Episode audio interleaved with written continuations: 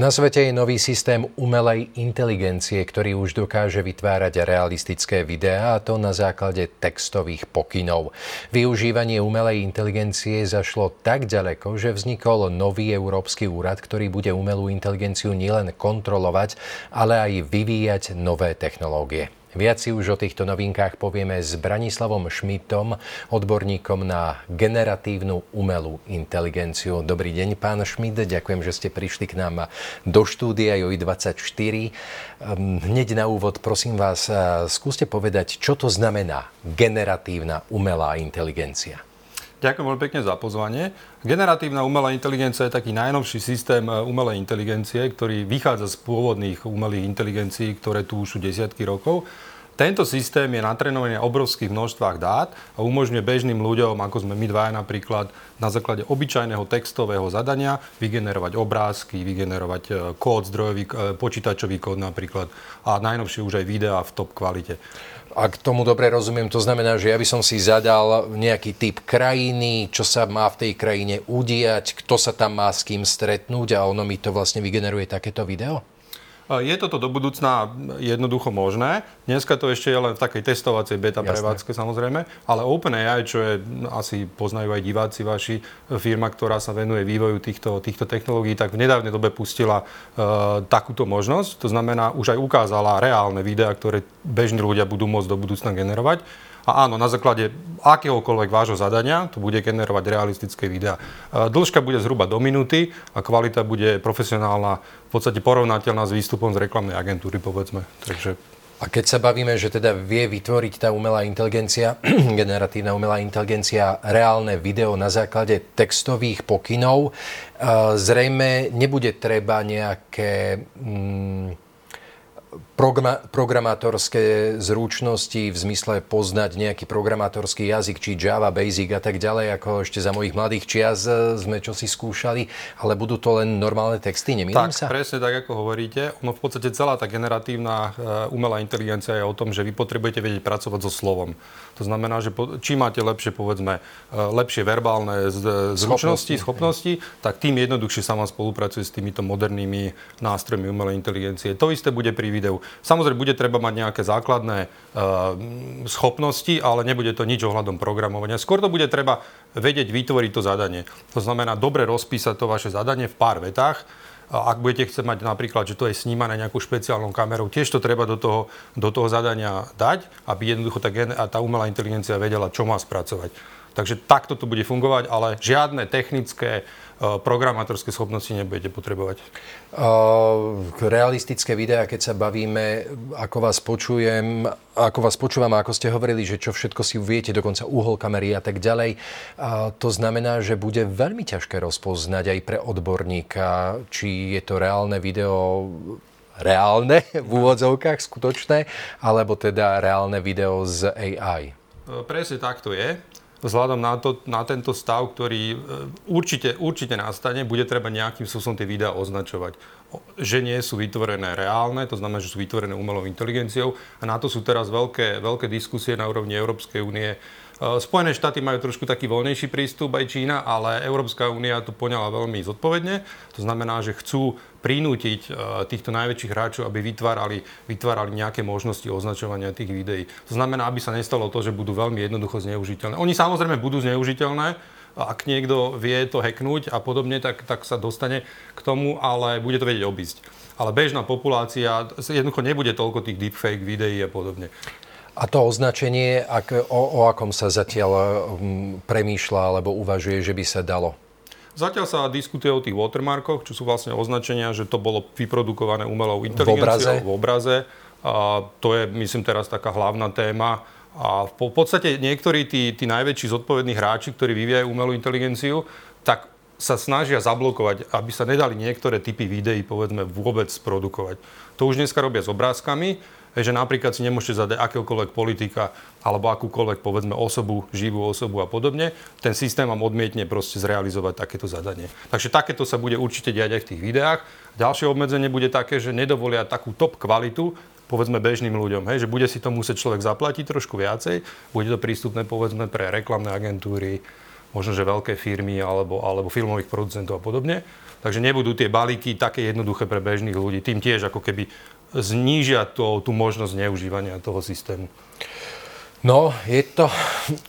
Otázka znie, je to krok vpred, dôvod na nadšenie, alebo práve naopak krok, ktorý vyvoláva obavu. Napríklad informatik eh, Oren Ecioni z Washingtonskej univerzity pre denník The New York Times povedal, že citujem, som absolútne zdesený z toho, ako takéto veci ovplyvnia voľby s tesnými rozdielmi. E, ja by som možno, že to zo, zo iného uhlu zobral. Je to určite, pre mňa to je veľké nadšenie, čo sa týka týchto možností nových, pretože to demokratizuje proste pre bežných ľudí, pre e, povedzme aj, aj študentov a bežných zamestnancov a podobne. Demokratizuje tú produkciu, kreatívu, čo, čo doteraz nebolo prakticky možné. Čiže tie, tie možnosti, ako sa tí ľudia vedia, ako vedia využiť tieto nové nástroje, sú, sú neuveriteľné. E, samozrejme je tam to B. Ak sa ten systém bude zneužívať, tak je treba mať mechanizmy, ktoré to, ktoré to znemožnia, zneužívať v takej miere. Ono sa to určite bude diať.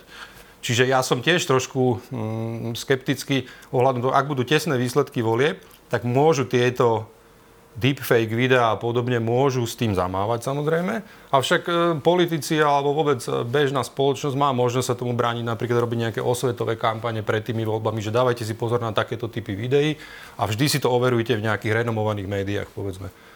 Keby bol svet ideálny a ľudia nechcú niečo zneužívať, tak mi napríklad napadlo, že takéto realistické videá môžu veľmi pomôcť filmovému uh, Hollywoodu, alebo teda no. filmovému priestoru, že by vytvorili filmy, ktoré sú naozaj tak dokonalé, čo sa týka tých rôznych vychytávok a, a že by sme si diváci len krochkali blahom pred televíziou. Hovorili sme teraz tak trochu um, zo všeobecne nie o tejto téme. A priblížili sme si ju, čo to znamená a poďme teraz trošku k nám domov. A ako je na tom vývoj umelej inteligencie na Slovensku? To je veľmi dobrá otázka. E, nedá sa povedať, že by na Slovensku sa nediali veci. Oni sa dejú. Ale vzhľadom na to, že ten svet, hlavne tá Spojené štáty americké a Čína ide takým, tak extrémne rýchlo dopredu, tým pádom možno, že tie aktivity slovenské a lokálne, alebo aj európske zanikajú. Uh, je potreba zrýchliť, je potreba trošku sa viacej aktivizovať. Viem, že na Slovensku sa vyvíja teraz taký superpočítač, respektíve objednáva sa, mal by v roku 2025 byť uh, hotový a ten by umožňoval aj trénovať veľké jazykové modely. Skrátka robiť niečo také, ako robia tie svetové firmy. Dneska to nie je úplne možné na Slovensku, vzhľadom na to, že tá výpočtová kapacita potrebná na to, a tie financie potrebné na takéto veľké, veľké modely, ktoré potrebujú všetky tie umelé inteligencie, na ktorých oni fungujú, je to extrémne finančne náročné. Takže dneska na Slovensku je to skôr o tom, že ako by sa využívajú tie zahraničné modely, tie zahraničné inovácie a samozrejme vzniká tu kopec startupov, je tu, je tu veľa organizácií, ktoré sa tomu venujú, napríklad Slovenská akadémia vie, Technologická univerzita a podobne. Takže je, je, tu, je tu podhubie na to, aby sa veci diali, avšak neviem o žiadnom úspešnom e, startupe alebo povedzme umelej inteligencii, ktorá by vznikla na Slovensku a bola, bola čo, čo už len európska, povedzme. Takže sme viac užívateľmi ako vývojármi, hej? Na Slovensku je silný vývojový potenciál, treba povedať, avšak ešte sa to nepretavilo do tej reality. Ono je to všetko veľmi nové, treba povedať. Že toto, toto je mhm. otázka posledných dvoch rokov, tá generatívna umelá inteligencia. To znamená, že ani nebolo možné v takom krátkom čase v našich podmienkach vytvoriť niečo, niečo unikátne. Ale myslím si, že sú tu de- developerský potenciál, technologický potenciál Slovensko má, takže bude treba teraz možno, že len to trošku ako akcelerovať a dať tomu voľnejší priebeh, povedzme, trošku to zafinancovať aj z úrovne štátu. Lebo ten dopad, ktorý bude z týchto technológií na pracovný trh, na školstvo a vôbec na celú spoločnosť do budúcna je extrémne veľký. Takže asi by si to mala aj, aj vláda poriadne uvedomiť a možno, že niektoré témy by mala e, prioritizovať trošku viacej, ako to je dneska. Hovorili sme o hrozbách e, tejto generatívnej umelej inteligencie. Vy ako odborník na umelú inteligenciu skúste zhodnotiť, my na Slovensku sme ako spoločnosť e, pripravení na tento fenomén? Ja si myslím osobne, že my ešte ako spoločnosť sme nie úplne pochopili, čo nás čaká, takže z tohto pohľadu nie sme pripravení. Ono sa to válí relatívne rýchlo. Je aj percento spoločnosti, ktoré s tým povedzme pracujú na dennej báze, tak oni, oni alebo firmy, ktorí vedia, e, čo, čo nás čaká. Ale ako spoločnosť sme na to, podľa, z môjho pohľadu, nie sme na to pripravení. A na Slovensku v rámci firiem uh, myslí sa aj na istý druh regulácií, alebo teda na to, aby sme dokázali zvládnuť túto umelú inteligenciu? No a Európska únia je v tomto vynikajúca, že ona ako keby sa snaží byť lídrom celosvetovým v regulačných aktivitách smerom k umelej inteligencii má to dve stránky. Jedna je tá pozitívna, jedna je tá menej pozitívna. Tá pozitívna je, že ak sa to dobre zareguluje, tak nám bude hroziť menej tých problémových videí, povedzme tých deepfake videí a zneužívania tej umelej inteligencie na nekalé účely. A tá negatívna trošku z môjho pohľadu je taká, že menej firiem bude ochotných investovať do tých inovácií, pretože ako náhle máte niečo zaregulované, tak už máte určité obmedzenia, limity čo na trhu Spojených štátov, povedzme aj Číny, je trošku iný prístup, je taký liberálnejší, taký voľný. Tým pádom tie európske startupy a firmy budú mať trošku ťažšiu situáciu v tom zaregulovanom prostredí vyvíjať inovácie, ktoré budú celosvetové. Takže toto je to negatív. Na druhej strane ja podporujem tú regulačnú aktivitu, ktorá sa deje, pretože je nevyhnutná. Jednoducho tie hrozby sú tak veľké, že je potrebná mať nejaký regulačný rámec, ktorý bude vymožiteľný, to sú tie pozitíva a negatíva. A ja si myslím, že Európska únia má šancu e, byť aj taký vzor pre celý svet, čo sa týka regulácie. Ale bolo by zlé, keby to bola len regulácia. Že by Európska únia zostala akože líder v regulácii umelej inteligencie a tá reálna umelá inteligencia by sa vyvíjala niekde inde. To by bolo veľmi nešťastné. Priblížme našim divákom, kde všade v súčasnosti dokážeme využiť umelú inteligenciu a to možno bez toho, aby sme si to uvedomovali. No ono dneska to je prakticky dosť, e, v takých bežných aktivitách, ako keby hľadáte niečo cez Google Search a podobne, tak už aj za tým je umelá inteligencia. Na sociálnych sieťach všetky algoritmy sú poháňané umelou inteligenciou. E, nakupujete si čo, čokoľvek na e-shope, e, tak za tým, že vám odporúča nejaké produkty, tak za tým je umelá inteligencia. To sú všetko veci, ktoré ľudia bežne nevnímajú, ale tá umelá inteligencia machine learning a podobné veci, teda strojové učenie za tým všetkým už je dávno. No a tá e, generatívna umelá inteligencia, ona ešte umožňuje tú nástavbu nad tým, že ona dokáže napríklad spracovávať vaše zákaznícke správanie z minulosti na základe všetkých dát a vytvárať úplne nové výstupy z toho. To znamená, ona umožňuje, umožňuje prinášať veci, ktoré doteraz neexistovali. Ešte doteraz tá klasická umelá inteligencia bola, ako keby naučili ste nejaký model na základe nejakých dát, on vám generoval podobné veci tá generatívna vytvára úplne nové veci, čiže úplne nové vzorce správania do toho vie dostať, vie vyťahnuť úplne iné dáta.